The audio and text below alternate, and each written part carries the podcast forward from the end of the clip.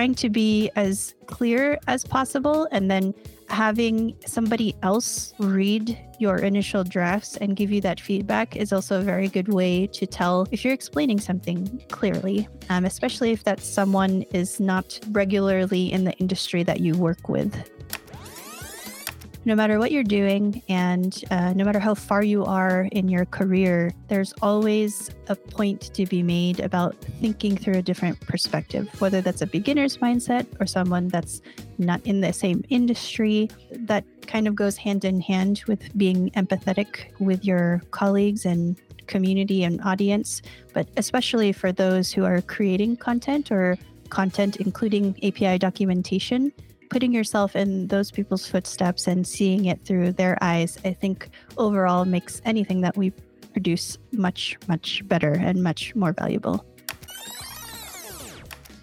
My guest today is Adrienne Braganza Tacke, uh, whom I have met in API Days this June when she was presenting about 12 facets of OpenAPI, but you have a very, very long history in the API economy and documentation and software advocacy. So I think we have a lot of stories to tell. So very, very warm welcome, Adrienne. Thank you for joining uh, me here. Thanks, Laura. Thank you for having me. I'm really happy to be here.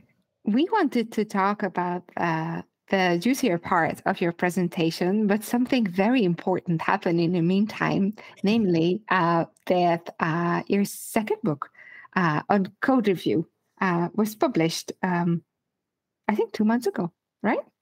Uh, well, yeah, I do want to um, be like full disclaimer it is out on early release so i am still working on it. Uh, but yes it is available as of this recording.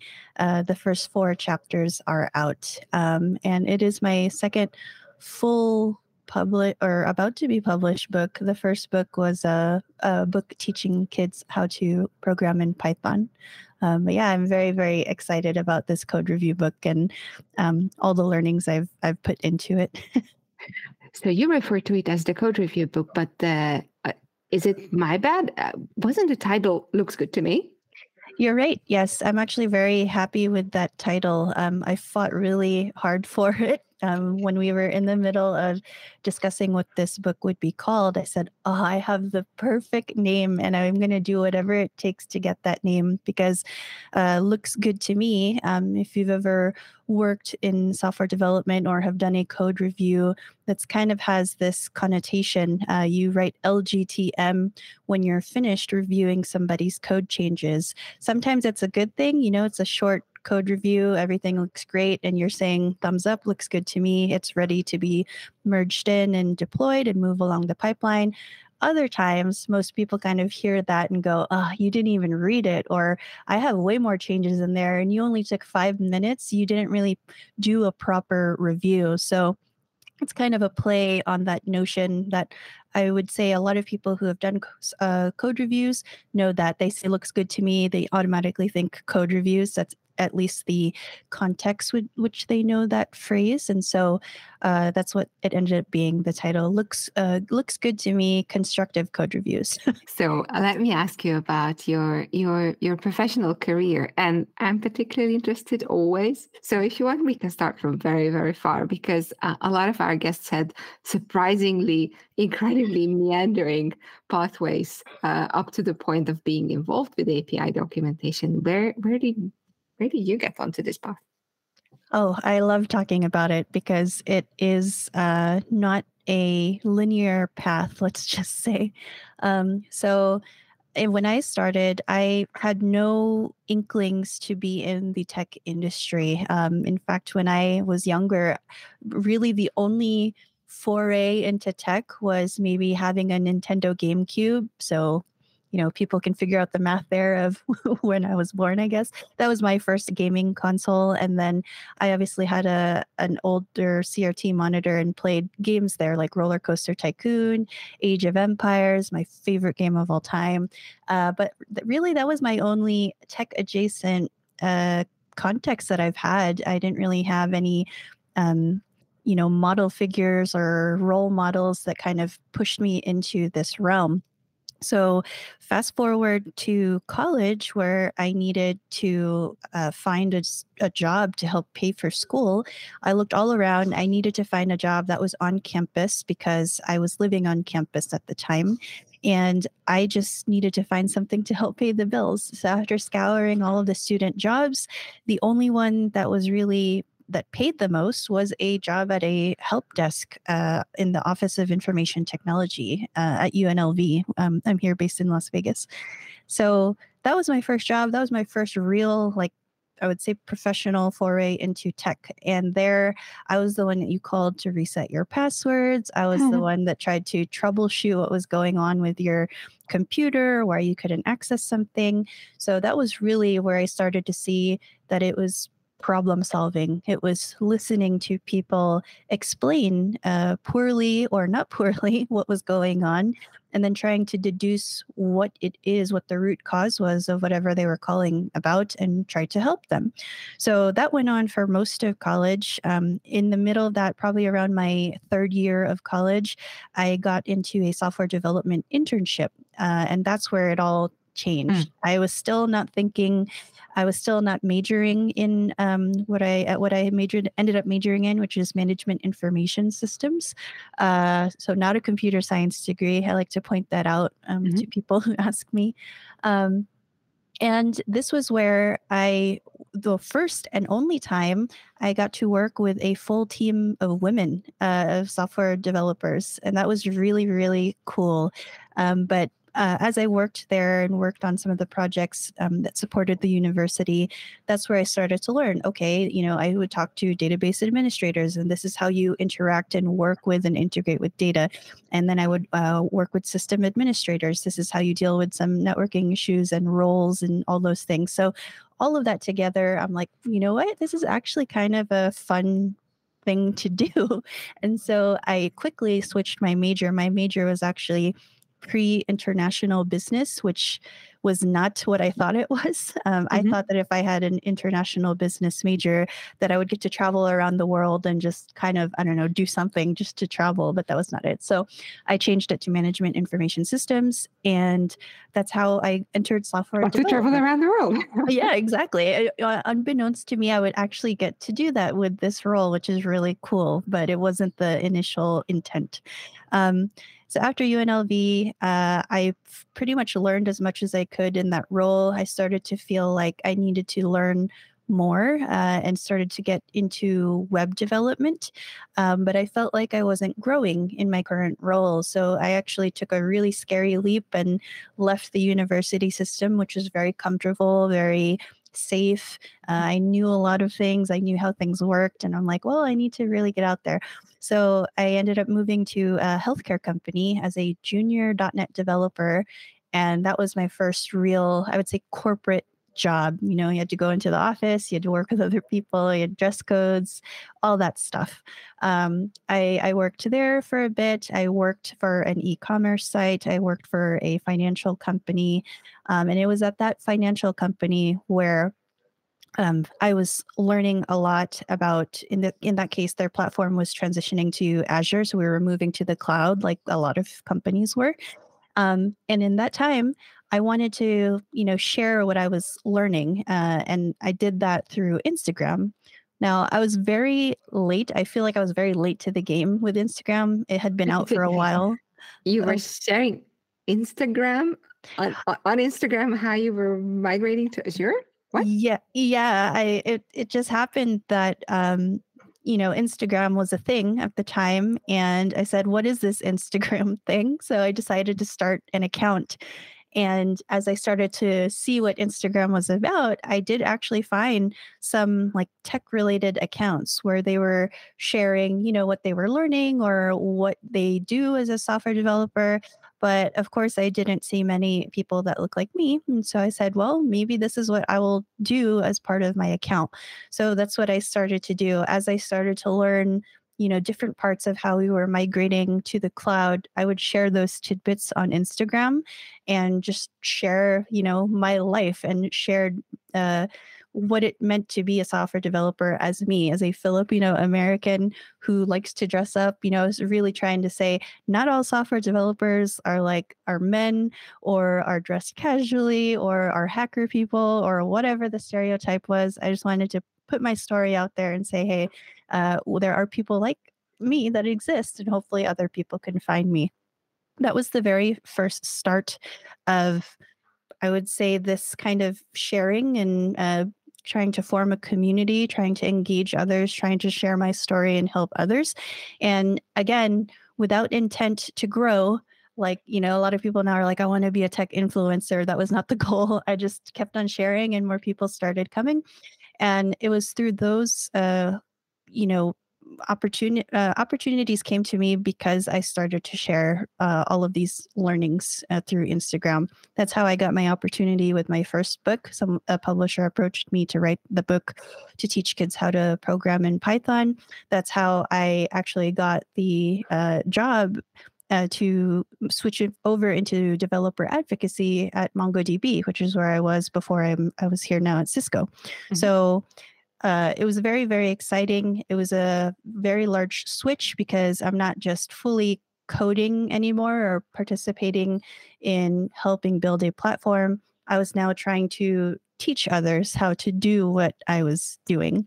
And so that all happened. Um, I went into conference speaking again by accident. Um, that started because uh, I went to a tech conference. Somebody was talking about something that I really wanted to learn about, and they were doing a very, very poor job. They were just kind of reading off bullet points. Uh, whenever there were opportunities to explain something visually, they were not there. They just kind of spoke. So it was very difficult to follow what they were trying to teach. And so I said, well, what does it take to actually get up onto that stage? Because I feel like I could do a much better job than this person. So I researched it, found out about the whole call for papers process, how you write an abstract, and, you know, organizers typically choose from all of these people that submit. I did that. I got accepted to, I think it was seven conferences the very first time. Oh. And so I was overwhelmed. I was like, okay, the advice told me to apply to as many as possible if you're just starting out, but I was not expecting this. So, uh, yeah, so that was kind of how I fell into really enjoying conference speaking as a way to teach uh, because I just really like the format. I really like putting some uh, thought into my slides when I can. I like using visual aids. I like using analogies. I like making it fun. And that just really lends itself well to the way that I like to teach. And so, doing that a lot, um, I ended up here at Cisco and at MongoDB, but uh, now here at Cisco, where I'm hopefully trying to teach uh, developers different topics depending on what is needed. And so, that was the long story to how I got to where I am today. And that was then a positive accident that I uh, met you talking about documentation and advocating for high quality documentation, or you do spend most of your time advocating for documentation? So the thing with me is that I, you know, I know a little bit about a lot of things. And what I tend to focus on are these topics that I consider everybody should know as a foundation when working in the tech industry or specifically in software development. That's why I'm writing a book on code reviews. It's a, such an integral part, but there's no good information on it from start to finish or what it means to have a good process. Everyone knows mm-hmm. you have to do it, but well, what does it good like? like? What is yeah. good? Exactly. Yeah. So the same thing with documentation. As I started to write more tutorials uh, on how to do something, as I started to give talks on how to do something or do technical demos, I would find there are differences between what actually has a learner understand what it is that you're trying to teach and what doesn't. And it's the same for me as a consumer. When I go to learn something new, if your documentation is terrible and I can't figure it out within the first minute or two, I'm leaving. I'm probably never going to use that product again. And so these learnings, I really wanted to push out into the community because there are so many pieces of documentation out there that could be improved. And there's a lot of developer experiences that could be improved through documentation. This is the first spot that a lot of people, a lot of developers, uh, kind of get introduced to your product or your project. So you really need to have a really good first impression in those things in order for not only the developer experience to be great, but for your product to actually get out there and, and grow. So yes, it is kind of an accident. I don't talk about documentation all the time, but it is certainly something that is important enough to me where I took the time to create some content on it, uh, namely that talk. And of course, anyone that asks me, I'm like, here's how you write better documentation, or here's how you make it clearer and concise and have people actually learn or understand what it is that you're trying to convey. So you have the fortunate position of having a little bit of an outsider view also on the world of documentation, on the work of documentation, which means that it's easier to spot the nonsensical practices, let's put it that way, um, or self serving practices, or the missing ones. And one of the things that I, probably it's easy to remember, I have learned from Chris McDermott uh, when I was asking about, okay, practices, practices, but how do you get a better practice? And he said, an, an elemental condition to do better what you do is to see how really good looks like. That was very memorable learning and this is a little bit also how I guess you wrote your book when you were saying, okay, code reviews, we do understand the word. We probably have met this practice, but from beginning to end, an overarching view and some examples, maybe not yet. What inspired you to write the book? I mean, to get knowledgeable and to talk about it is one thing. But to get to the other side of the hill where you can say, I wrote the book, that takes a bit more momentum. What gave you that momentum? That's a great question. Uh, a lot of the, my own experiences and my own bad and good experiences in code reviews at all of the companies that I've worked at really led me to want to write this book because there are so many people that I've spoken to when we just get onto the topic of code reviews. They're like, ah, I really, really do not like it. I despise it. Some people say it's a waste of time, which I don't agree with. Some people say, well, it's uh, if you're doing other things like, say, pair programming or mob programming, it's obsolete. You don't need it. And then now, especially now, you know, as of this time where AI is the hot new thing, it's like, well, let's just automate it all away. Let's just let the robots take care of the whole code review process itself. So, all of these things um, I have an opinion on, but I also, again, it's coming from a if we can make code reviews better for all developers everywhere, then I would love to be a part of that. And so, a lot of things are what I would consider common sense. But unfortunately, that's just not spread around, I guess. Or if you do code reviews, you kind of get stuck with the very first time that you do them. And then you just assume you carry that forward with you. Whatever your first experience was, you just think that's how it has to be the rest of the time. So, all of that together, I was like, you know what? I, I need to change this. When you say this to people, that you carry forward the, the, the, first experience with code review. Do people react like oh i thought that was just me yes yes and or they go yes exactly because the way that they learn it the first time is like their brain is wired to say no matter where they go i mean obviously unless they go to another team where they have a pretty good onboarding process that shows them how their code review is done they kind of just take what they've learned about code reviews in their very first professional job and apply that copy and paste to the next team to the next job to the next company. And so yes they go oh i thought that was just me or oh yes resoundingly yes. But the the story that i always remember and applies to this first time was i had a really bad experience the first time i had a code review um, this was at my job at the healthcare company where I was still fairly new. Like I said, my role was junior .NET developer, and I was kind of switching uh, stacks per se. Uh, I was just getting into the .NET ecosystem. There's very specific ways on how to work within that framework, and um, I was in my first code review with some of the seniors and they were just very mean in the code review. Like why would you implement it in this way? Or did you even read the documentation? And you know, I would comment back there, yes, I did read the documentation, but this is what I understood of it and this is how it came out, you know. There was a lot of opportunity to be kinder to kind of understand hey i'm not a senior like you. I don't understand the context of how this application works uh, as well as you do or the nuances or things like that. And then me putting up my first pull request and having hopefully my first changes integrated to have that experience of oh my gosh like i feel like an idiot. Maybe i'm not supposed to be here. I'm ruining it for the team.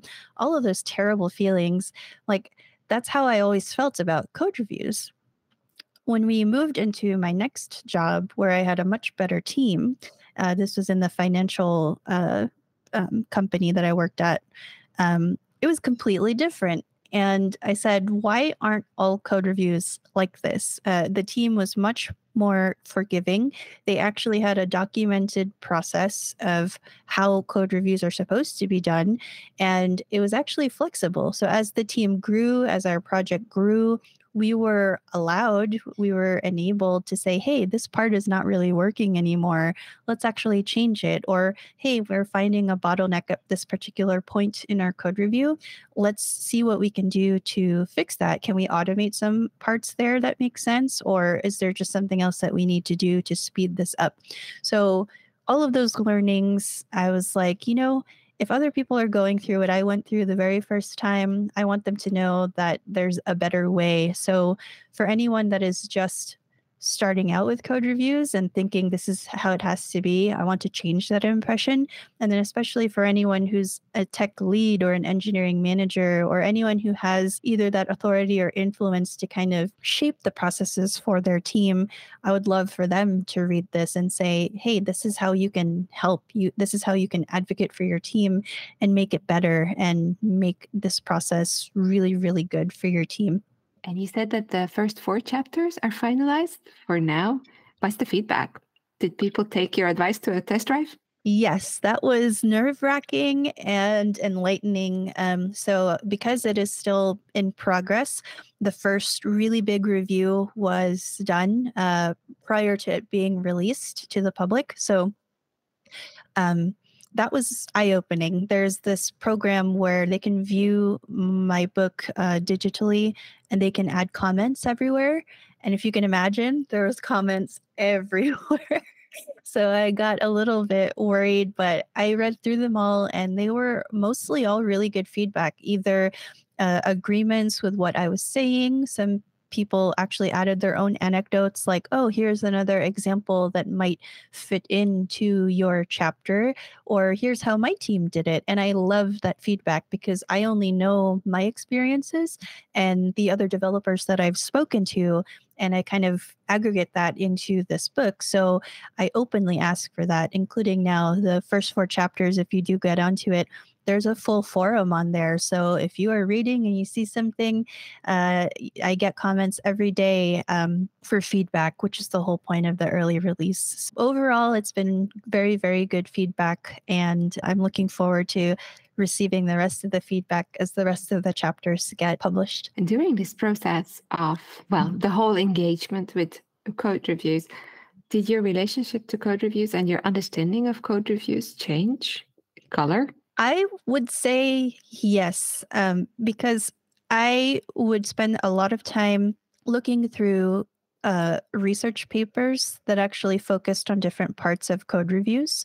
So, for example, a little sneak peek um, the work that I'm doing, or the chapter I was just finishing up, which is how to write uh, really good um, code review comments.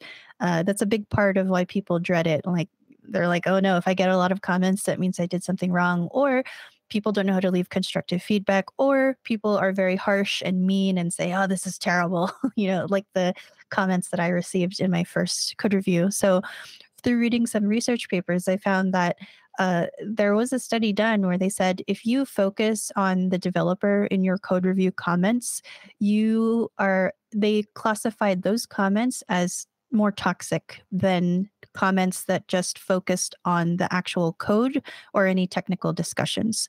So if you say something like, you know, you implemented this uh, incorrectly, or if you start the comment with the word you, and you focus on what the developer did, it is more likely to be a, a, conflict in the pull request discussion than if you just focus on you know files or this method or um, this implementation uh, anything that was not focused on the developer on the code was usually labeled or classified as non-toxic and it also had a higher chance of actually being approved and not having a conflict in the discussion. So that was a really interesting finding that I found, which supported what I kind of, you know, felt and knew inside all the time. It's like, you know, don't personally attack developers, don't personally attack your colleagues, or don't write comments in a non-empathetic way uh, write them to focus on the code at hand. And that way you just eliminate all of these subjective things or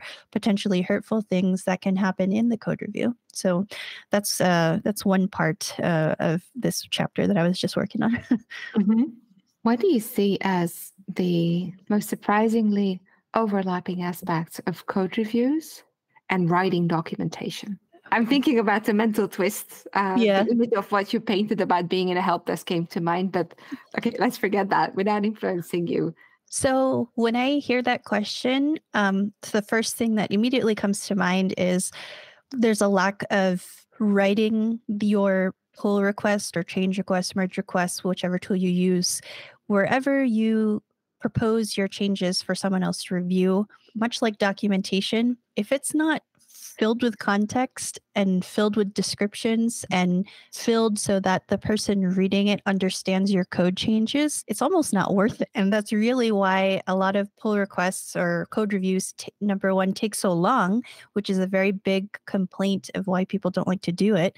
And number two, it leads to so much discussion because the person reviewing it takes so long to either find that information themselves or um, just does not understand what is happening. And so they have to interface with the author of the code changes a lot more. So, this intersection of how you want documentation to be concise, to be clear, to get to put the why of what it is that you're changing in there you want to paint this picture, this story, this self sustaining, uh, isolated piece of documentation, and that no matter who reads it or whoever gets a chance to look through it, they understand what it is that you're trying to convey. So it's the same when you're writing documentation that's showing how to use an API. If you have no examples, if you have no you know interactivity on how the responses are going to be formed if you don't share what the types are expected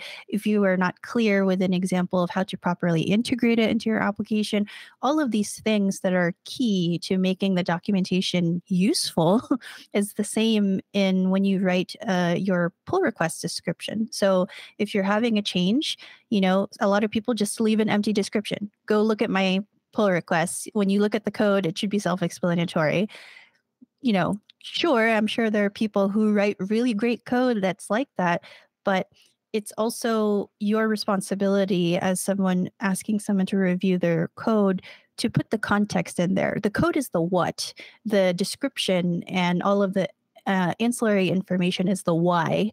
And that's very, very important. So, those two together, I think, really match what I think we're trying to do with documentation as well. You add value by having more information describe what it is that you're trying to get merged in. And it's also something that a lot of people tend to neglect, like documentation, unfortunately. Without that, you are left with again, longer delays, more discussion. And then the other part, too, that a lot of people forget is if you don't take the time to write really good pull request descriptions or at least explain the context or the why, much later on, you actually deprive yourself of really valuable information later on. Let's say you are a few versions down and there's a bug that came up, or you're trying to understand why something was implemented the way that it was you could have captured that in the in the pull request description explaining how you got to this point and why you're making this change so that acts as a really valuable source of archived information for your team to understand how the code base got to the way that it got to, you know? So again, if you neglect to write that, just like you neglect to write documentation, there's a lot of value that is missing. And that's very, that could be very detrimental to the team. So if I turn that around, that means that if someone is trying to I don't like the expression motivate someone, but let's say someone is trying to motivate most of the time coding person to document that code, as in narrate that code, then the need for the narrative could be brought through the empathy with their own experience of what does it feel like to get the code review request without the explanation of what you're reviewing here. Yes, I, ideally, you know, having gone through that process myself of reviewing pull requests or reviewing code, where I'm like, okay, what what is the motivation here? Is there a ticket that's attached as to why this change is being proposed? Is this fixing a bug that's been documented? Why are you implementing it in in this particular way? Especially if there are changes that are larger or are adding a new method like you need that context and for me to do my job properly to give it a proper review i i can't do that unless i understand what is happening. There's a difference between you don't understand the code uh, and you're you know i don't want to say wasting the time but there's a level expectation that you know you understand the code that is is being uh, written but or understand the programming language fundamentals. You're not asking those types of questions. It's more along the lines of why did you create this new method or how come you're fixing it in this way or is this actually optimizing for something that we planned on or are you just prematurely fixing something that doesn't need to be fixed so all of those um, pieces of information again should be in the pull request description or in the description of wherever it is you're doing your code review. Um, and and i try to show that in the book. It's it's due diligence on both parts. Just like we ask people to review our code and we don't want them to take two minutes to look at it and say cool looks good to me when you know there's no way they really thoroughly reviewed it. It's there's some due diligence on the part of the author to say well if you if you want a proper review if you want a diligent review you got to put in a little bit of effort to explain what is happening here and put in as much context as as possible for me to understand it as a reviewer. So yeah hopefully honing in on those uh, experiences that people may have had it's kind of like open a pull request that you would love to receive is kind of the mantra there and while this writing is happening, also AI is happening. Are you changing some aspects or changing some advice or adding, like, okay, and this is the alternative as of 2023 August? So there's a lot of stuff coming out there. I think the best way that I can address that. So I still think AI is there to help, not replace. So a really good example is you know a lot of people say i i despise code reviews. If i can find a tool that just does it for me great. But if you see with almost all uh, tools that use ai they always say well you can use it to kind of get you started but you still need a human to review it. You can't fully rely on it at, at least at this point in time to say everything is great. Every every tool always says, please make sure to review this. Same with some code review tools. There are some code review tools I see uh, that has AI backing it. And so what they'll do is they will help estimate, okay, how long will this code review take? Five minutes, 10 minutes? And in those ways, I think AI would be invaluable because then you can help the reviewer kind of prioritize okay these pull requests or these um, prs are going to take five minutes i have five minutes let me get through these right now versus some that are longer i need more focus time for this let me do that. There are some tools that are trying to analyze um, what it is the code review is about and kind of give a summary of what the changes are. So again, helping but not replacing. Yes, go ahead, use those to start the description of what it is.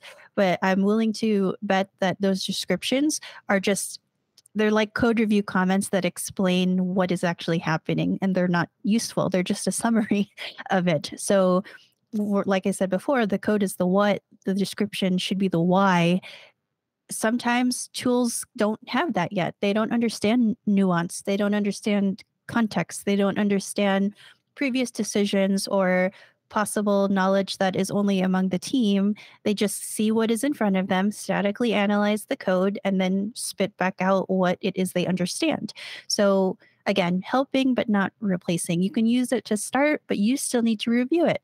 Uh, and then lastly, there are tools that um, I think, uh, I don't know if it's actually out in public, but I did see a tool in a research paper where they tried to assess the sentiment in code review comments and say, okay, this is like leaning towards not nice, toxic kind of comments, and this is leaning towards more objective comments focused on the code, not the developer. And so maybe if there was a tool like that, similar to Grammarly, that kind of checks your spelling and grammar, but instead checks your tone of voice. I, I, know that's going to be very divisive, but uh, if there was something like that that says, hey, you shouldn't probably write this comment, or you know, you need to refocus and focus on the code rather than the developer, I feel like that might be useful, um, especially for people who don't write constantly, or maybe English is not a first language, or if you're writing in another language and you don't know the nuances of that language. It's more, again, to help you do a better job. So, with that said, I do not think AI should replace code reviews at all. Like, you can use them to help uh, the process in many different ways, but in the end, it still takes a human eye to review what is in front of you and to ultimately make the final judgment. Uh, and I'm going to stick to that until I see AI improves. Another thing that you advocate for in any kind of writing or instruction giving is the mindset of a beginner, to be aware that you have to get yourself into the mindset of a beginner. This is sometimes easier said than done, and sometimes easier overdone than necessary. In your experience, what kind of mantras would you give to people where, if they are unsure whether they have tuned into the right frequency there, how can they get there? How can they find their beginner's mindset in that context that is enough? So, one of the things that I really advocate for is really trying to understand who your audience is. That's probably the most crucial piece of information you can have before you start to write anything or create anything so that you can have that basis. So, if you know you're going to be talking to students who are just graduating from a computer science degree, you know you can have a level um, expectation uh, or a foundational knowledge that you can expect from the people you're about to write to. If you're writing to a bunch of senior engineers who have been in the industry for 10 years, you don't have to go as in depth about uh, some basics, right? You can go straight into the really juicy, deep dive stuff that they're probably yearning for.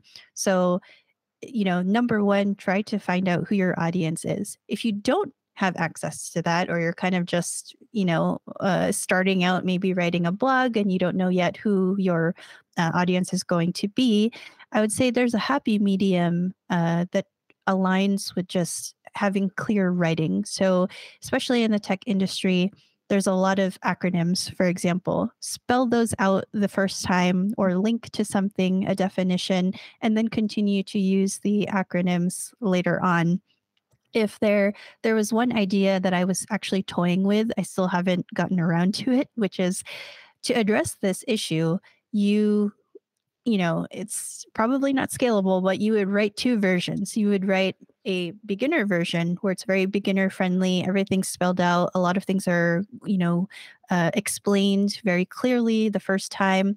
And then you have a, an advanced version, and you would toggle between what you felt you were as a reader. So obviously, that would take a lot of time on the creator's part, right? You'd have to write two versions, but um, I've seen some very few people actually do that. That way, they know um, once they are able to get, capture that information about their audience. Oh, okay, I can go with the beginner version, or I could go with the advanced version and give people more juicy tidbits. Um, but I think just tr- trying to be as clear as possible, and then having somebody else read your initial drafts and give you that feedback is also a very good way to tell if you're explaining something clearly, um, especially if that someone is not regularly in the industry that you work with. So if you are able to clearly explain something to someone that's not in the industry, I think you're going in the right direction and you're able to at least keep them engaged and also teach them what it is that you're trying to teach. But um, yeah, that all falls back to the whole, I say the beginner's mindset, uh, namely, if you just assume that the people that you are writing for or creating content for have no knowledge on the subject, that puts you in a better writing mindset to say, oh, if this person doesn't know, I should probably add a sentence or two to just fill in that gap. Or I should probably, you know, link to some other pieces of information in case they want to continue reading about this. Uh, having that mindset that you're you're writing for someone who may not know anything about the topic just makes you i think a better writer because you're considering all of those pieces and you're trying to add more value to what it is that you're you're writing or creating you give a relatively lot of presentations in your work do you see a shift in the expectation what you were just talking about the uh, empathy with the beginner uh, slice of your audience and to spell it out. So compared to say before academic presentations coding conference conversations had to be very geeky. I mean you had to be very cryptic to be taken seriously. That i think is gone. But where is that level now? Do you feel this actively shifting? That's a good question. Um, I think with conferences, it's a little different because um, most of them, when you apply and propose your talks, do ask you what level is this at mm-hmm. so you can set what it is that you want. Now, I will say there's a lot of beginner content, and that's okay. But I will say that there's this notion of what about the intermediate and more advanced audience members? You know, they see the same subject over and over again. They see it retold in many different ways. Sometimes they want the deeper stuff, sometimes they want the more advanced stuff. And so, for that, I would argue that there are conferences that actually focus on just advanced level things, or they focus on researchers actually presenting their research, uh, or there are conferences that focus on real case studies. So less theory, more doing. Um, other conferences ask you must have a demo of some sort. It can't just be slides, uh, which that's not always bad, but they tend to focus on more beginner content or quicker presentations. So as a speaker, you can decide who you want to talk to and what level your session is at. If you have a beginner level talk and you want to kind of push yourself and reiterate on that talk and make it uh, relatable to an intermediate or a, a senior audience, do so. That's almost the best way to do it is you get all of those foundational things but then you start to cut you start to edit you start to say are there real examples that I can add now instead of a theoretical example? Is there a case study that I can bring in that supports my point? Are there data points from research papers that I can bring in that can, you know, be more, I would say, palatable or more interesting to the intermediate and senior level audience members? And then there are really interesting intersections of talks where it's kind of like a i would say evergreen topic it doesn't matter what level you are like code reviews uh, or writing documentation, but you maybe give a more practical way on how to do something. So there could be the beginner level talk of what is a code review, why is it important, what do you do, or why is documentation important, how do you write documentation, and then you could have an intermediate level that says, okay, you already know about this. Here are different ways to do it. Here are mm-hmm. some patterns to do it. And then you could have maybe a senior level talk where it's just not even slides. You just go through into your ID, you show your process, you show how you publish it, you show, again, very practical ways of how you do it and how they could employ those same tactics or apply it to their own jobs right away. For me personally, those are my levels of what those talks could look like. What are you doing now at Cisco in your daily job? So, we actually, I am now part of the community portion of the developer relations team. And that's really exciting to me because we are trying to re engage our community. There's kind of been a small, I would say, pause of we have an established community, but we've kind of just not been there. You know, we used to have these really big local events where we would go and teach something or host a workshop in many different cities. Other times we would um, have very focused uh, collaborations with other business units to show uh, users how to use particular products, and that kind of just stopped. So we're ho- wanting to kickstart that again. We're wanting to re-engage our community, and most importantly, we want to find the developers in our community or the network engineers that are possibly transitioning into automation or development. And we really want to reach out to those people. So we're pretty much, I would say, starting from scratch in terms of finding out what people want to learn from our community, what they are going to Cisco for, and then trying to accommodate them by either creating content that they're looking for or being present where they are and just kind of seeing, like, you know, how are they working with Cisco products or are there things that they are missing from us that we could probably uh, support them with? So, this is literally just started maybe in the last two weeks. So, hopefully the next time we'll have some more updates with that. But that is what the future holds for the next few months. How do you see this rolling out in this year when suddenly there's a traveling restriction on budgets? Like no budget for traveling, to put it bluntly.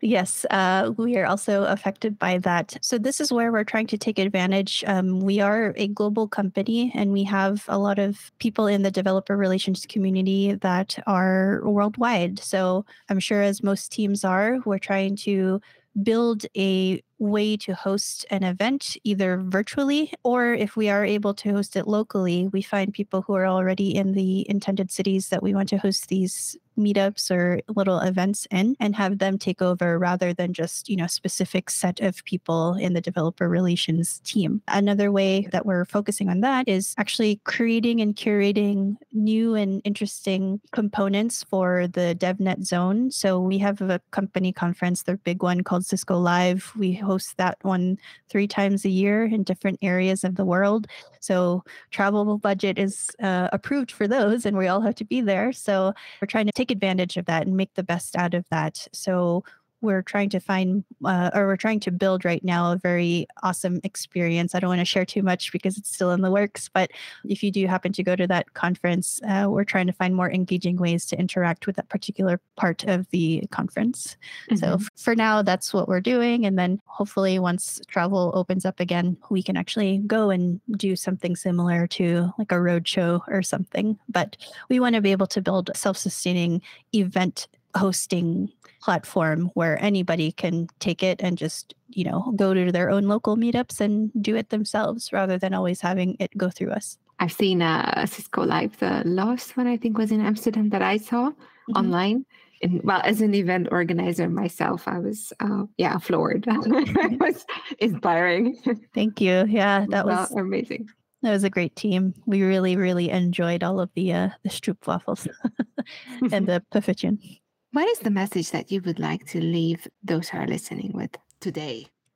I would probably want to go back to the beginner's mindset because I think that applies to a lot of things. That no matter what you're doing and uh, no matter how far you are in your career, there's always a point to be made about thinking through a different perspective, whether that's a beginner's mindset or someone that's not in the same industry. That kind of goes hand in hand with being empathetic with your colleagues and community and audience, but especially for those who are creating content or uh, content, including API documentation putting yourself in those people's footsteps and seeing it through their eyes, I think overall makes anything that we produce much much better and much more valuable so i'll i'll probably leave with that start with the beginner's mindset and never forget it Thank you, Adrienne. And I'm looking forward to the following chapters of your book and your next book and the one after that. Oh, geez. Yeah, I'll take a break first. Let's finish this one first. Thank you very much for being the guest here and see you at the next conference. Yes, likewise. Thanks, Laura. Thank you for listening to the API the Docs podcast. We thank our colleagues at Pronovix Developer Portals for letting us work on this, and the entire API community for all of the mutual support and sharing of experiences that you give each other. Do you have a topic or guest that you would like us to spotlight? Drop a note at podcast at pronovix.com. If you go to the website apithedocs.org, you can find the recaps and recordings of past API Docs conferences, as well as the upcoming program. Until next time, be well